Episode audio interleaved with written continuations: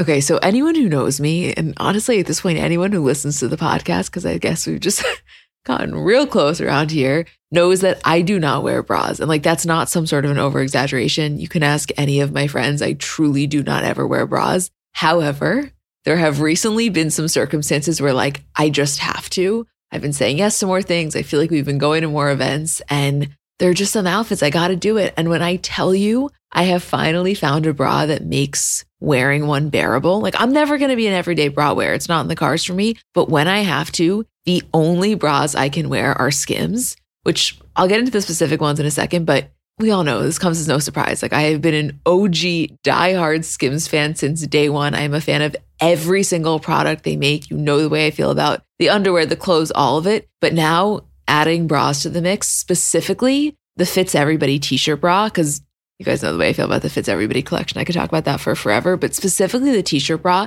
it's just so comfortable. I don't know, the straps don't dig into you. It's probably the only bra I've ever worn where when I get home, I'm not like dying to take it off, which I cannot express how massive of a feat that is for someone like me.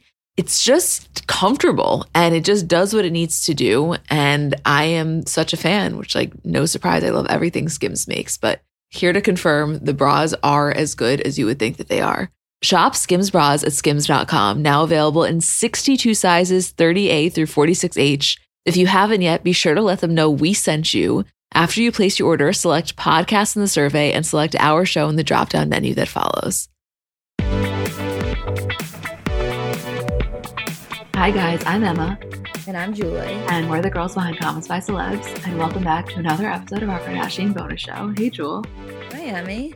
Let me tell you something. I know that I said this last week, and I don't want to sound like a broken record. And I promise you, after this week, I will not make this point. However, deciding to do the spinoff was one of the best content decisions I think we've ever made. I am, I could not agree more. It is bringing a completely different energy and the Miami, this era of Khloe and Kourtney, it is so specific and so nostalgic. And truly, I was watching this and I felt like such a loser because I was just smiling the entire time. I was genuinely having fun. like, also, what do we have fun doing these days? Nothing.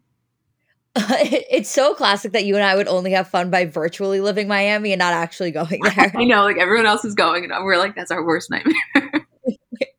that's so funny. It was just a great episode, and I want to say I recognize that there's two different types of people that listen to this. Some people are watching along with us, and other people aren't. So if you're one of those people that is not watching, I promise you we're going to give you that same experience. But if you are watching, you get what we mean. There's just something about it that is bringing back all the feels. I can't believe I just used that term, but it's a really applicable one. I can't believe you did either, but you're right. It hits differently. So we're going to be doing episodes two and three here because episode two, it was an incredible one to watch. However, to recap it scene by scene, I think would be really boring. There's not that much of like analysis points, but it was definitely entertaining. So I highly recommend it. And then we'll do a full scene by scene recap of episode three. But episode two, first off, I just want to read the title and the description because I have to wonder who wrote this. Okay. The title is Sex, Drugs, and Consequences. And the description is Khloe's job on her radio show is threatened. Kourtney is befriended by a lesbian. I think that is genuinely one of the funnier descriptions of an episode I've ever heard. Who do you think wrote that and decided, like, you know what, that's it, let's put that into production? I don't know. It's so early 2000s, though. It is the most early 2000s TV description I've ever heard. I know. So basically, there's two kind of plots to this. And the Kourtney plot of this episode is she's still getting over her breakup from Scott. And she takes up this art class. And in the art class, she meets this woman, Jackie, who she likes. You know, Jackie's beautiful. They strike up good conversation. They end up going to lunches. Also, just as a side note, which I think most people probably know, Jackie is Marisol and Orange is the New Black. So she's been in other things, of course, but I think that is probably her most well known role, would you say? Yeah, definitely. Definitely Orange is the New Black. And she's also really well known for this one episode. Yeah, no, totally. So basically, kind of what's happening here is her and Kourtney get friendly, they get kind of close. So while they're at lunch, Jackie's kind of asking her, you know, have you ever had an experience with a girl. And Kourtney's saying, you know, not really, just a little bit in college. So later on, Jackie takes Kourtney and Khloe out to a lesbian bar. And this woman comes up to Jackie wanting to buy her a drink. And Kourtney kind of covers for her and she's like, no, she's actually with me. And the girl's like, okay, well then prove it. And her and Kourtney kiss, just a peck, nothing, nothing other than that. And you see them the entire night. They're kind of flirty, they're a little bit touchy, but that's pretty much where it ends that night. Although, what was interesting about that kiss and that night was that Kourtney stepped in to say, like, no, she's with me. But like, Jackie didn't ask her to or want her to. Like, as they were leaving the club, Jackie was like, oh my God, I'm so mad at you. Like, that girl was so my type. Yeah, exactly. That it was, it was kind of, um, I don't want to say off brand for Kourtney, And I don't mean, I'm not talking about like the girl element of it, but I'm saying the way that I would have anticipated Kourtney to handle that would have just been to not really say anything. She just seems to me to be less like, I don't want to use the word confrontational, but less confrontational, if that makes sense. Yeah, definitely. She, it was like a little bit of a jealousy thing almost. Like she, I don't even know what happened. Like she didn't want Jackie to go away, but she was also kind of testing the waters a little. But Jackie didn't ask her to. Like it was definitely the beginning of realizing that like there was a little something there. Yeah, I think also, you know, the thing with Kourtney is that she was really lacking that romantic attention since she wasn't no longer with Scott and she hadn't even looked at another guy the way that Khloe was kind of explaining it. So I think there's something that's just kind of human instinct when you know that somebody has their attention on you. Like you don't want anyone to take that. Right. Yes. Yeah. So then the next night or a few nights later, they go out again. And this is the night where Jackie and Kourtney really start making out. And you see Khloe's there, they're kind of witnessing it, which I guess Kourtney, according to what she said, she had had some experiences with women, but not not recently at all. Like she's 30 now and she hadn't since she was in college, I think. Right, but it was definitely a thing enough in college that when Kourtney's at lunch with Jackie and she's like, no, not really, just like in college. And then when she goes to tell Khloe about it, Khloe's like, oh, Kourtney made out with girls in college all the time. Like it was a thing that Khloe knew about. Yeah, completely. Anyway, long story short, when they go to our class the next day, Kourtney feels really uncomfortable. She kind of sits on the other side of the room and she feels like she's not ready for anything. She felt like she was leading Jackie on. And you see, she kind of has that conversation telling her. But something that I thought was interesting was in 2018, Jackie did this interview with People TV. And the host asked her about that kiss and that night. And she said she, quote, doesn't have time to keep up with the family these days, but has nothing but love for her old friend. Quote, I love Kourtney. When we worked together, she was a sweetheart and she continues to be a sweetheart. We just haven't reconnected, which I thought was interesting. And also, um, in 2016, she did another interview with After Ellen and she was talking about her sexuality. And she said, quote, I like the person whether it's a woman. We don't like to be labeled. I'm in a relationship with a man right now, but I've liked women in the past. So I guess we don't want to be labeled. We don't really talk about it, but the actions speak louder than words. Am I right? So you're seeing it, you're living it because she's currently married to a man. So I thought that was just like an interesting clarification about her sexuality. Yeah, very much. I loved this episode. I loved it for so many reasons, but also we hadn't seen Kourtney be romantic with anyone other than Scott, really. Right. And it was fun to watch Kourtney be a little bit more carefree than we're used to her seeing. Absolutely. You know, we're going to talk about this a lot more in the next episode because it focuses so much on Kim and how she's a lot less carefree than the rest of them. But there is something about Kourtney where it doesn't feel like she's uptight necessarily. It just feels like she really has her comforts and she doesn't like to go outside of that. So the fact that she was even willing to like be romantic with anyone, I was like, am I allowed to watch Kourtney make out with somebody that's not Scott? This feels so weird. I feel like it's like seeing your parents or something, you know? Even like thinking about now, when she was dating Younes, Like it you never really saw them super PDA. Like it was just a couple of paparazzi pictures or pictures that you saw him in the background of. Like this was probably the most we've seen of her with somebody other than Scott. Can I say something honestly? Yes. Even though I do think that her and Younes were a really hot couple, I still felt weird about like that Calvin Klein picture where you know, she's on top of him and they look so hot, obviously, right? And they're so into each other and it was like great, a great piece of content. I still don't like it. Like I still feel even I felt that way about Scott and Sofia and I really, really liked them together. I obviously they're a beautiful couple. Like it has nothing to do with that. It's just I always would prefer seeing them together and I would almost rather sacrifice seeing either of them romantic with someone else. I think the thing with us is that you go through different phases where you kind of accept, like, okay, they're broken up. Like, they were broken up for a very long time before we started really fantasizing about them getting back together. Even you, who's always been team Scott and Kourtney, there was definitely a period of time where you had moved on at least a little bit from that idea. But I think they're in such an amazing place now that it, this conversation just always comes back to that, no matter what. Completely. No, absolutely. And also, you can't help but wonder when you're watching this episode, like, what is he doing? Because you see, and we see this more in the next episode, which we'll get into in a second. You see, like, they really haven't spoken, and she is very tempted to kind of call him. So you can't help but wonder what's going on with him at this time. Right, exactly. Because I'm wondering, like, okay, well, Kourtney's here making out with a girl. Is Scott doing the same thing? Probably. Right. Right. The second plot of this episode was really so stupid, to be honest, but they were kind of talking about like the drug scene and the party scene in Miami. And Khloe was talking a lot about Coke, and there was a vial of Coke that was found in one of the uh, dressing rooms of Dash. And Khloe kind of just puts it in her bag. And later on, she takes it to the radio station when she has her show with Terrence and she pulls it out and they're talking about it kind of jokingly. And Michael Yo, the producer, comes in and he's like, Khloe, what the fuck are you doing? You can't bring this illegal substance into the studio and then especially talk about it on air. And she ends up having to take a drug test and she was definitely kind of penalized for it. But it was so stupid because it goes against any sort of common sense. Like, it's one thing to maybe have a vial of Coke in your bag, it's another thing to literally announce that to the world, you know?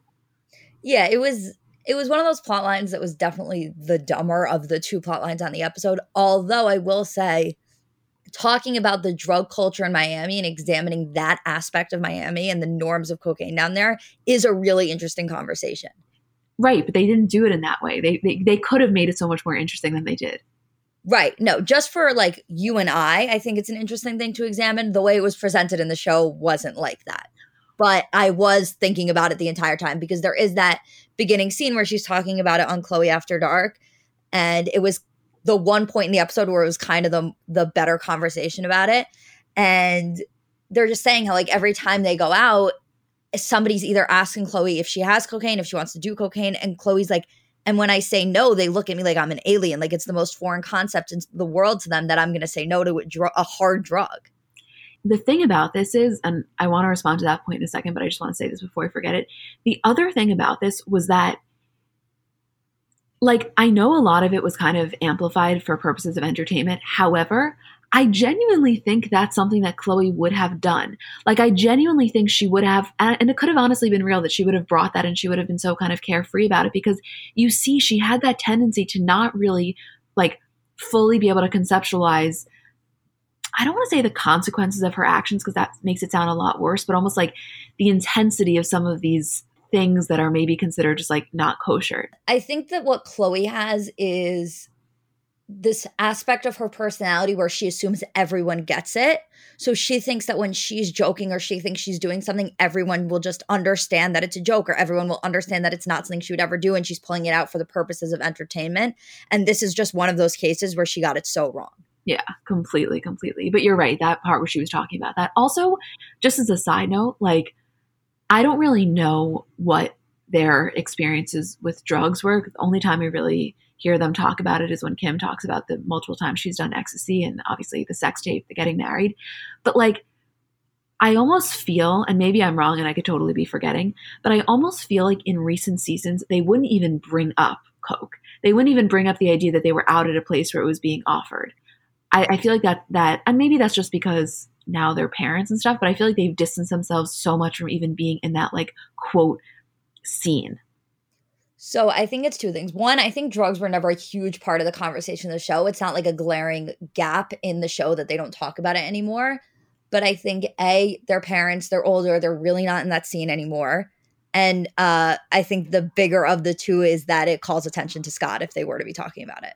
And also, honestly, the third is that they're just so much more famous now. It's like Khloe Kardashian right. doing Coke in 2008 is a completely different world than Khloe Kardashian doing Coke in 2021. Also, let's call it like it is. Yes, the drug culture in Miami is very specific to Miami, but they were no secret to that culture being from LA. It's not like it didn't exist there. It a hundred thousand percent did and does. Well, it's so funny you say that because I was thinking that point, I was also going to say, I wonder if being in Miami, they felt like it was more okay to kind of bring it up because they could almost disassociate it from like what they would experience in their daily lives, almost, almost like a vacation. Right. Yeah, it's so true.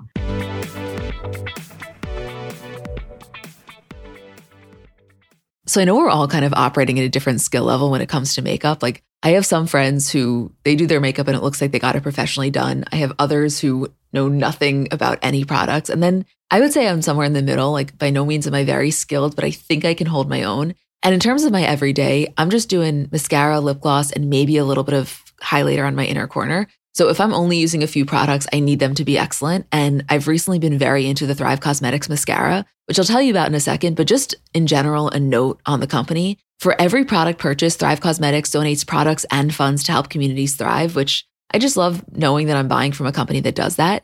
And in terms of their mascara, so it's the Liquid Lash Extensions mascara. You guys have seen that. It's the viral turquoise tube. I've saw it all over social media before I ever started using it. And it's a unique formula that creates tubes around each eyelash to lengthen them. It's also super easy to remove. So it slides right off with warm water. It doesn't leave smudges. And the ingredients are really nourishing. So they support longer, stronger, and healthier looking lashes over time. It really just gets the job done. Like you will see what I mean when you try it. Refresh your everyday look with Thrive Causemetics, luxury beauty that gives back. Right now, you can get an exclusive 10% off your first order at thrivecausemetics.com slash CBC. That's Thrive Causemetics, C-A-U-S-E-M-E-T-I-C-S dot com slash CBC for 10% off your first order.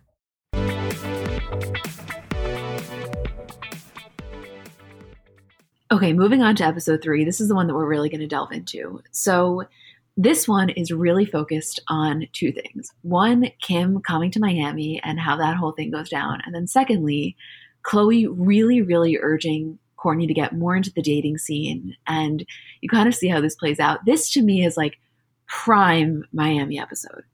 Prime, yes. So Kim came to Miami because she had this big photo shoot. And you see that they're all kind of hanging out. They're having, I guess, a pre-gamer hangout at their apartment. And they're all really collectively trying to get Kim to drink. So Jonathan's there, Simon's there, some of their older friends are there. And you see Kim, she's just not having it. She's not one for champagne. And she just kind of has no interest in like partying in the way that they do, I feel. None at all. It, and we've always known that about Kim. It's just not her thing. So that happens. And then simultaneously, Scott Storch, who's a music producer, comes in with his crew. And they're basically saying that, you know, with the exception of Jackie, Kourtney hasn't dated at all. And that didn't work out. So they really want her to kind of explore more. So there's this guy, Adam, that comes in with Scott. And they're kind of telling him, like, you know, talk to Kourtney, talk to Kourtney. So they're sitting together on these chairs. And it's so funny because, like, Simon and Kim are sitting off to the side and they're almost analyzing Kourtney's body language. And you see her legs are crossed, her arms are crossed. She just kind of wants nothing to do with it. And you can just tell she's really not even not ready. It's almost like she's disgusted as to even the idea of it.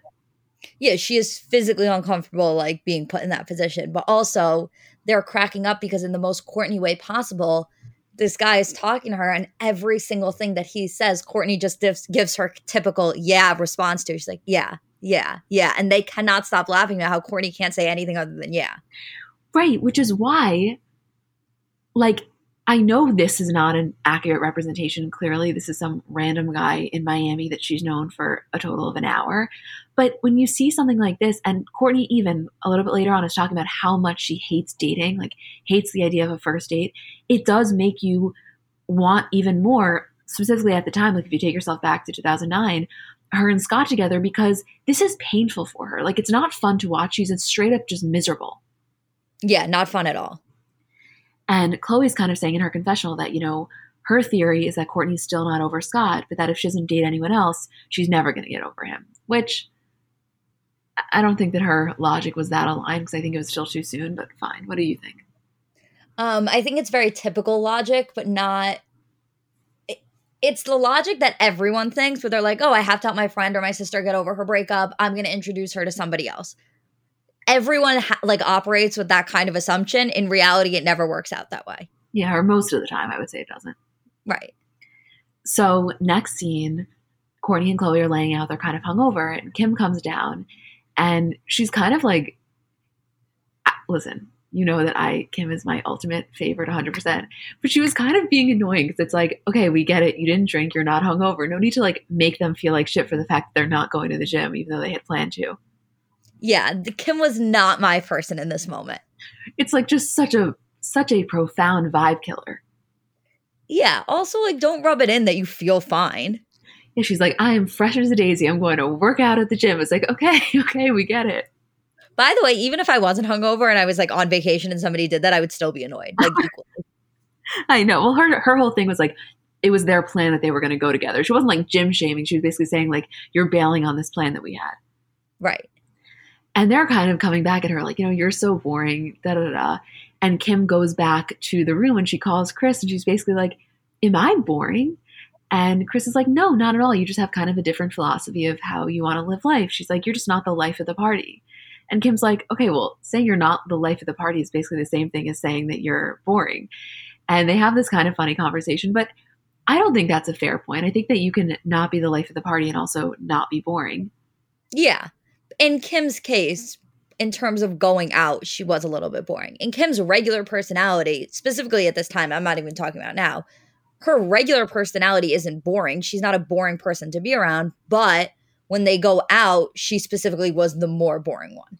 Well, something that I think is like specifically interesting when it comes to Kim is that specifically at this time in 2009, in every other aspect of the family, she was the quote life of the party, meaning like she was the center of attention. She was the reason that they were that famous. She was the most famous. So I think for her, not being the life of the party means that like you're not the one that's getting the most attention, kind of.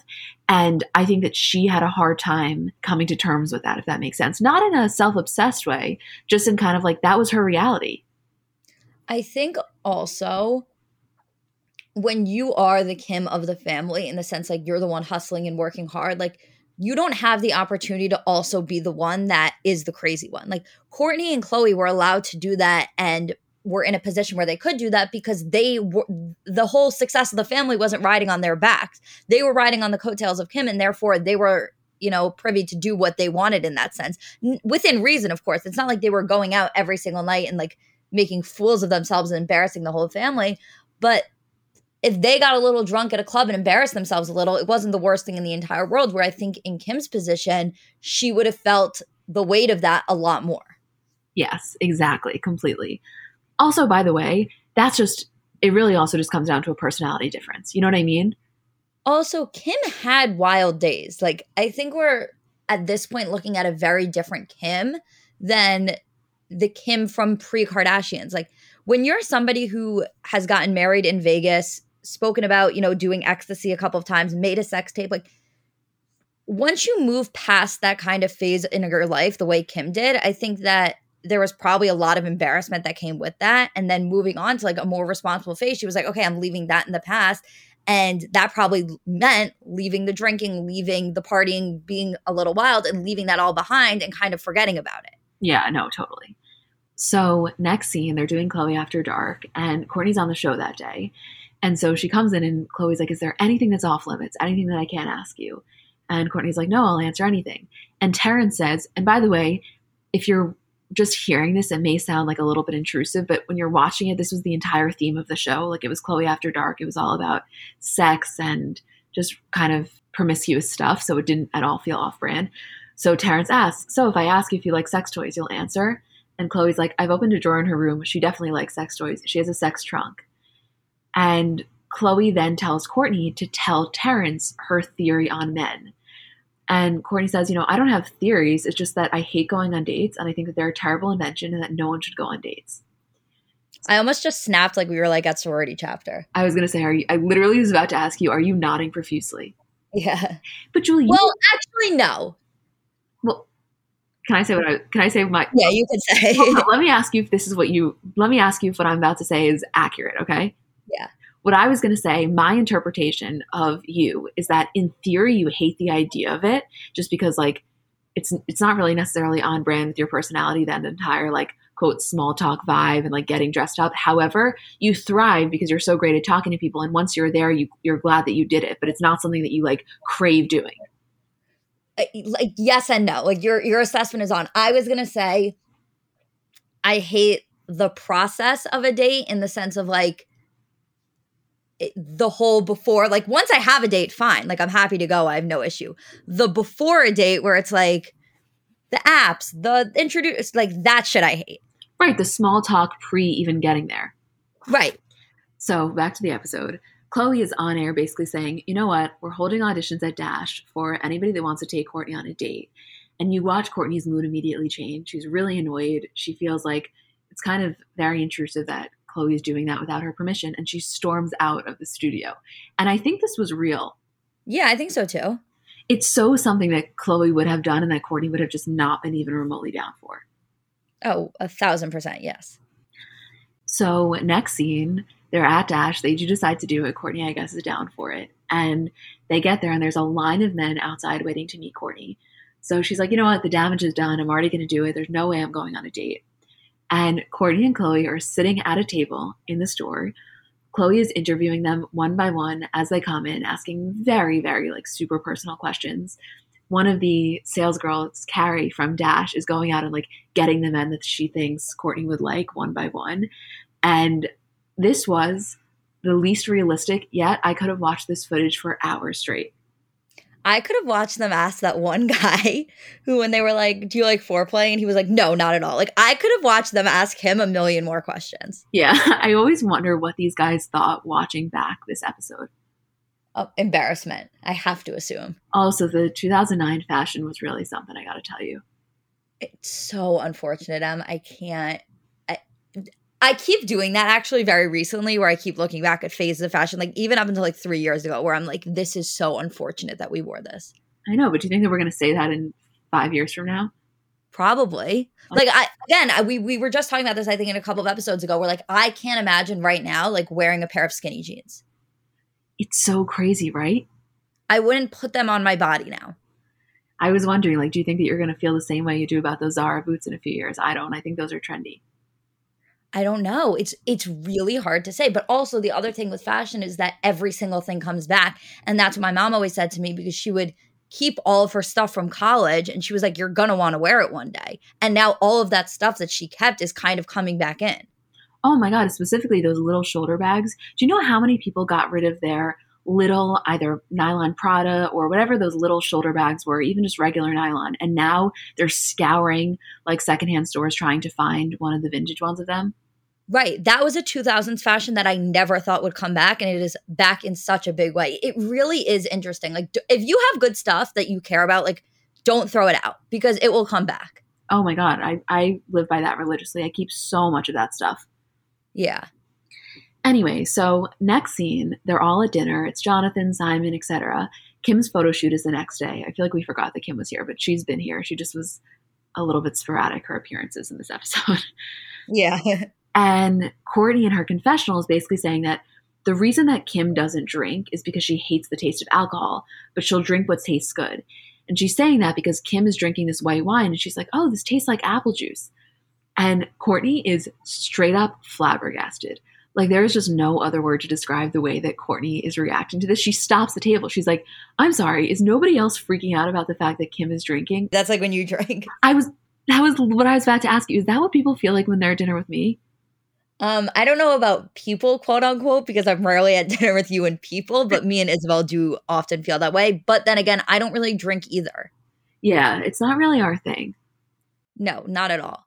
I have more recently, like I, I like drinking, having a drink at dinner, but I don't like, I definitely don't like drinking in any excess amount. I like a hard seltzer though. Yeah, you do, which is surprising, but I, I mean, you do really love one.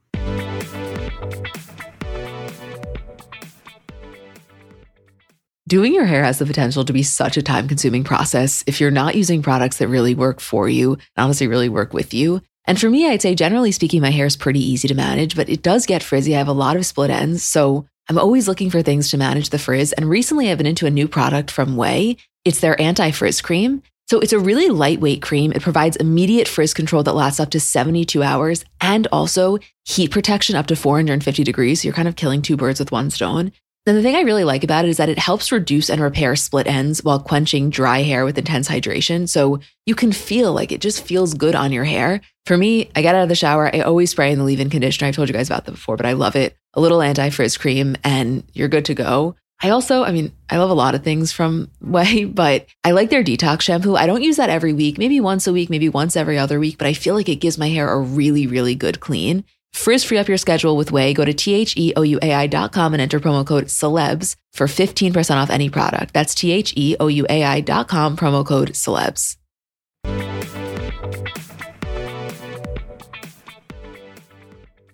Anyway, so they're all kind of in shock that Kim is drinking. And Khloe's a little bit concerned because Kim's now ordering other drinks and she orders like quote a fancy drink, whatever that means, whether it's a Cosmo. And Khloe's kind of like, this is not going to end well because she's mixing different types of alcohol. She's going to get sick. I just see it coming. So they get to the club. Kim is still drinking. You can tell she really had that thing on her back of the fact that like she feels like she's boring and wants to remove herself from that identity. So she's trying to go the other direction. And in her confessional, Kourtney's like, I don't think Khloe and I knew what we were getting ourselves into with Kim. This is not the good side of Kim that we know and love. It was a disaster waiting to happen watching her drink all of those different things. All everything was sugary too. She was fucked up. Yeah. And she's blackout, she's falling. This was, in my opinion, totally real. And they are taking her back to the hotel. They're like, have her in the car. And they get back. She's throwing up. And this was just I really don't think we've ever seen Kim like this. No, and I don't think we ever have since then. No, I think this experience scarred her. I would imagine. And I think a lot of people have similar experiences that scar them like that. I'm sure if you are listening to this, you can think back to that time when you got so fucked up on a certain type of alcohol, and now even just the thought of it is so repulsive to you. Any type of vodka for me, honestly. It's too reminiscent of college. I can't I cannot smell vodka. I can drink other alcohols. I cannot like smell vodka. I can't like oh. Also, the fact that, you know, she has her magazine cover shoot the next day, which that is to me, the drinking isn't what's so off brand. What's the most off brand thing for me about Kim is that she was doing it the night before a photo shoot. Yeah, it was very off brand. I would have expected her to be in bed by eight o'clock with like a face mask, an eye mask, a lip mask, and using like a microcurrent wand on her face. Right. That would have been normal too, though. Like, I wouldn't, I don't think anybody would have batted an eye or been like, oh, you're so boring. Like, she had a photo shoot the next day. Oh, totally. So the next morning, they wake him up and she is out of it. She's still in her clothes from the night before. She has that moment where she's like, I am never drinking again. And you just see this is not a good situation. what's funny is, I feel like there's so many times when somebody says, like, I'm never drinking again. It's like, narrator. They drank the next night. In her case, that was really not it. She really was serious. Like there was a while where she was not touching alcohol.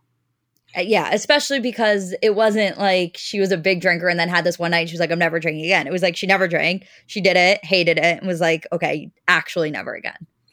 So the next scene, Kourtney is with her friend Eric in her room. For anybody that was watching this and was curious, his name is Eric Monsky, and he actually worked as a producer on the show at the time, other shows as well. But Khloe comes in with the papers from her interviewing process. And she's like, I want you to go out with Roberto, who, if you were watching, he was really hot. He was Cuban. He had like this very sexy accent and I mean, beautiful body. He was just like a hot, like, there's no other way to describe this guy than he's just kind of like universally hot, I would say. Yes, definitely. And Kourtney's like, you know what? I'm just going to go on the stage to kind of shut Khloe up. So she calls Roberto. Khloe calls and she says, I want you to go on a date tonight with Kourtney, eight o'clock at the W. Are you in? And he's in. And I'm just like, okay, let's see how this is going to go. Cause I forgot. Yeah, I forgot about this too. I remember Kim getting drunk in the episode. I remember that plot line. I didn't remember this plot line. Next scene, Kim is at her shoot and Chris is calling to ask how it's going. And Kim is just so hungover. You can see she's miserable and she's not having it. So we go from that and then it pans to Kourtney getting ready for her date and Khloe's like, listen, if you're going to do this, you have to have a good attitude, which I feel like is such a constant trend, not with going on dates, but I feel like we could like we could use those same words and carry it across multiple episodes of Kourtney not being down for something and Khloe being like, if you're gonna do it, just put a smile on your face. Yeah, you're so right. So Kourtney goes on this date and it is just painfully awkward. They one, listen, I actually want to say if you watch this, you saw how he kept making eye contact with the cameras. Like, you have to give this guy credit, or really any guy credit. Can you imagine how uncomfortable that was? Like, they have three seasons under their belt of a reality show so far. They kind of understand the orientation around cameras. Like, for your average person, it's very unsettling. Very. I wasn't even really thinking about that, but you're so right. Well, you saw how we kept looking at the lens, right? Right. Yeah. Now that I'm now that I'm thinking about it, I'm thinking about it. In the moment I was watching it, I was like just focused on how uncomfortable it was but watching it, he's probably feeling like he got a bad editor, like he seems so awkward. Where I don't think he's always an awkward guy. I just think that, like, you I, I try to not remember this when I'm watching it because it takes away from it. But if you actually think about it for a second, like there's at least six people around them at all times. Yeah. I they do a good job of making you forget that, which I think any well done reality show does. Like you really don't ever think about how many people are filming them or where they are or, lo- like the logistics of the situation. But you're right. And that date was one of those ones where you kind of have to think about it. And Kourtney's kind of asking him about his past relationship, and they end up starting to get into a conversation kind of about their exes. And, you know, Kourtney ends the date. It goes fine. I mean, it was painfully awkward, but it wasn't like terrible. It wasn't like anything bad happened. And when she gets back, Khloe's like shocked that she's there so early, and Kourtney's basically saying, like, what did you think I was going to do? Sleep with him? There was no chemistry there. I was happy to get home. And Kourtney kind of says to Khloe, you know, this date really made me realize I miss Scott and I think I want to reach out to him. And Khloé's feeling like this date kind of backfired on her because it brought to the surface the feelings about Scott that maybe she was suppressing. And when Kourtney tells Khloe that they kind of were talking about their exes, Khloe like freaks out and I was waiting to bring this up to you because I actually wanted to get your opinion on this, and I'm also curious what you guys listening think. I know that like the number one cardinal rule of dating is don't bring up your ex on the first date or like don't ask about theirs. And I guess I could understand that on a first date. I can understand how it could come across as a little bit like interrogation like. However, I don't think that I really subscribe to that because I feel like it's such important knowledge to have. And as long as you're not doing it in a way when you're like dragging on talking about your ex, I actually think that there's a lot of information that can be derived from that kind of conversation. I think that it's less about asking the other person and more about avoiding uh, bringing up your own ex or giving off the vibe that you're not over it or comparing relationships. Like, I just think for a first date, it's a conversation that doesn't necessarily need to come up. I think as dates go on, it's an important conversation to have because it's very telling. But at first date, I don't think it needs to be brought up at all. I see. I agree in theory. Like as you're talking, I'm like, I agree. But then I think back to some of my first dates and we've had really great conversations about like what's gone wrong. I guess it, it's so circumstantial. I think it's really, really situational. You can't, it's hard to make a blanket statement, honestly. Yeah, it's also there's a difference between a first date where like it's a lot of small talk and just getting to know each other versus a first date where like you're really comfortable the conversation is going really well and then you end up like delving into that. I feel like when I was going through that phase a few years ago and I was going on so many dates that I would come back and you're like, how was it? And I would just like list out to you the, their entire life story. Yeah, you oh, because uh, that's so you you would never go somewhere and not get someone's life story. The most classic thing. I forgot about those days. That was a fun time. Was it? It was for me. I think it was for me. I think I was a, like kind of uh, making up for some heartbreak, but I think I'm glad that I did it. I'm glad you did it too. I wonder if anybody listening feels that way too. Like if you had a phase where you were just constantly dating and you look back and you're like, wow, I can't believe that I actually was down to go on like three to four dates a week. Because right now that is I mean, aside from Corona, obviously, that is literally my worst nightmare. Same.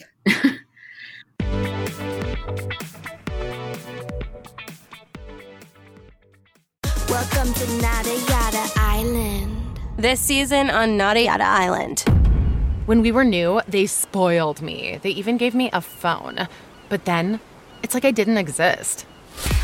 Don't take yada yada from your wireless carrier. Now with Metro, get that new customer feeling again and again. Introducing Metro Flex. Free 5G phones when you join, same deals as new customers when you stay. Only at Metro by T Mobile. Just bring your number and ID and sign up for an eligible plan. After 12 months, trade in and get our best deals on select devices.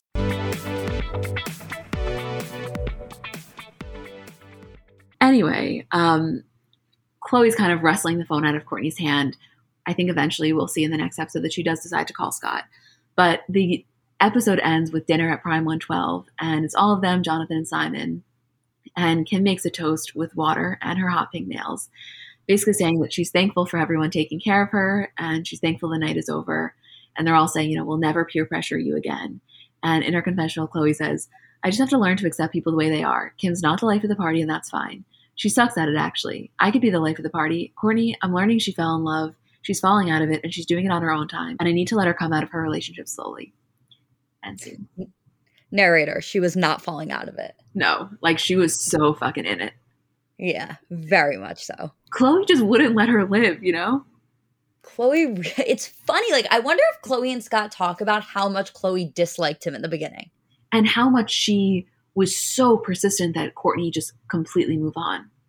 Because honestly, if Khloe wasn't as close with Scott as she became, I'm not saying that Scott wouldn't still have the same relationship with the family, but I do think that it would be a little bit different. Like I think that a huge reason that Scott is so so close to Liberty Still and considered such an important member of the family, even though him and Kourtney aren't together, is because of the relationship he had with Khloe.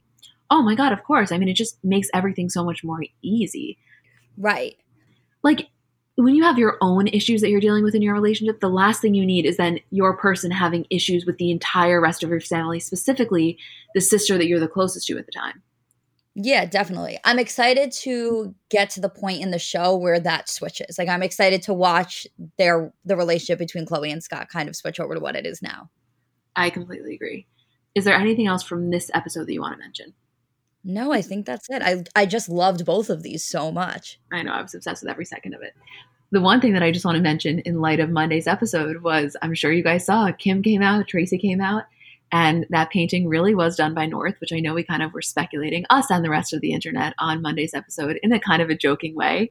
Julie was definitely more uh, intense on the stance than I, I was because I was like, let's just see, maybe it's possible. But Kim came out swinging, and I just want to say, I actually view it as such a compliment. Like, imagine the entire internet thinking that that painting was so unbelievably profound that there's no way it could have been done by a seven year old. I understand, like, not, I know this is such a stupid subject. I don't mean to make it deep. I understand how, from Kim's perspective, it felt like, you know, the internet was coming down on her child's dream and saying that she couldn't do that. And I get that, but I think it was more so just like, that was a profound piece of artwork, which is not typically consistent with someone of that age. And it wasn't really explained to the public that she's in a specific class, that they're doing that specific piece of art.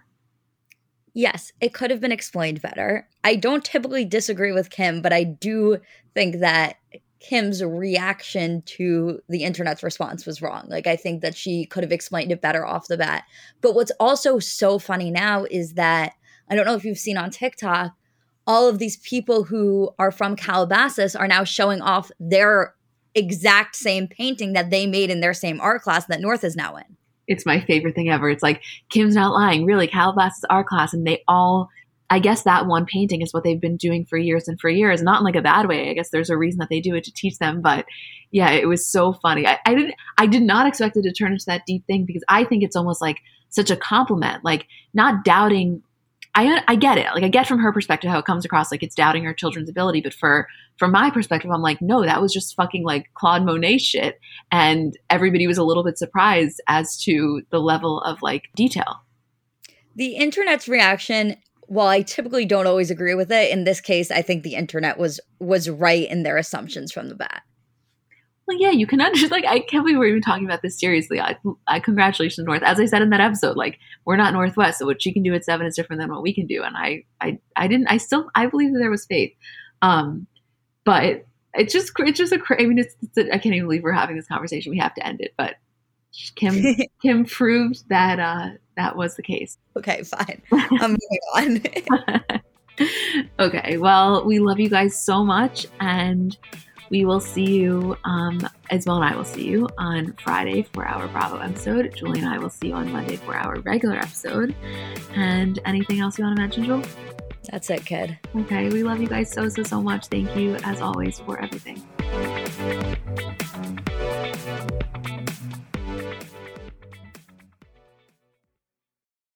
Let's talk about baby making for a second because it's really not as simple as it's made out to be, meaning there's just factually a lack of knowledge surrounding how to get pregnant.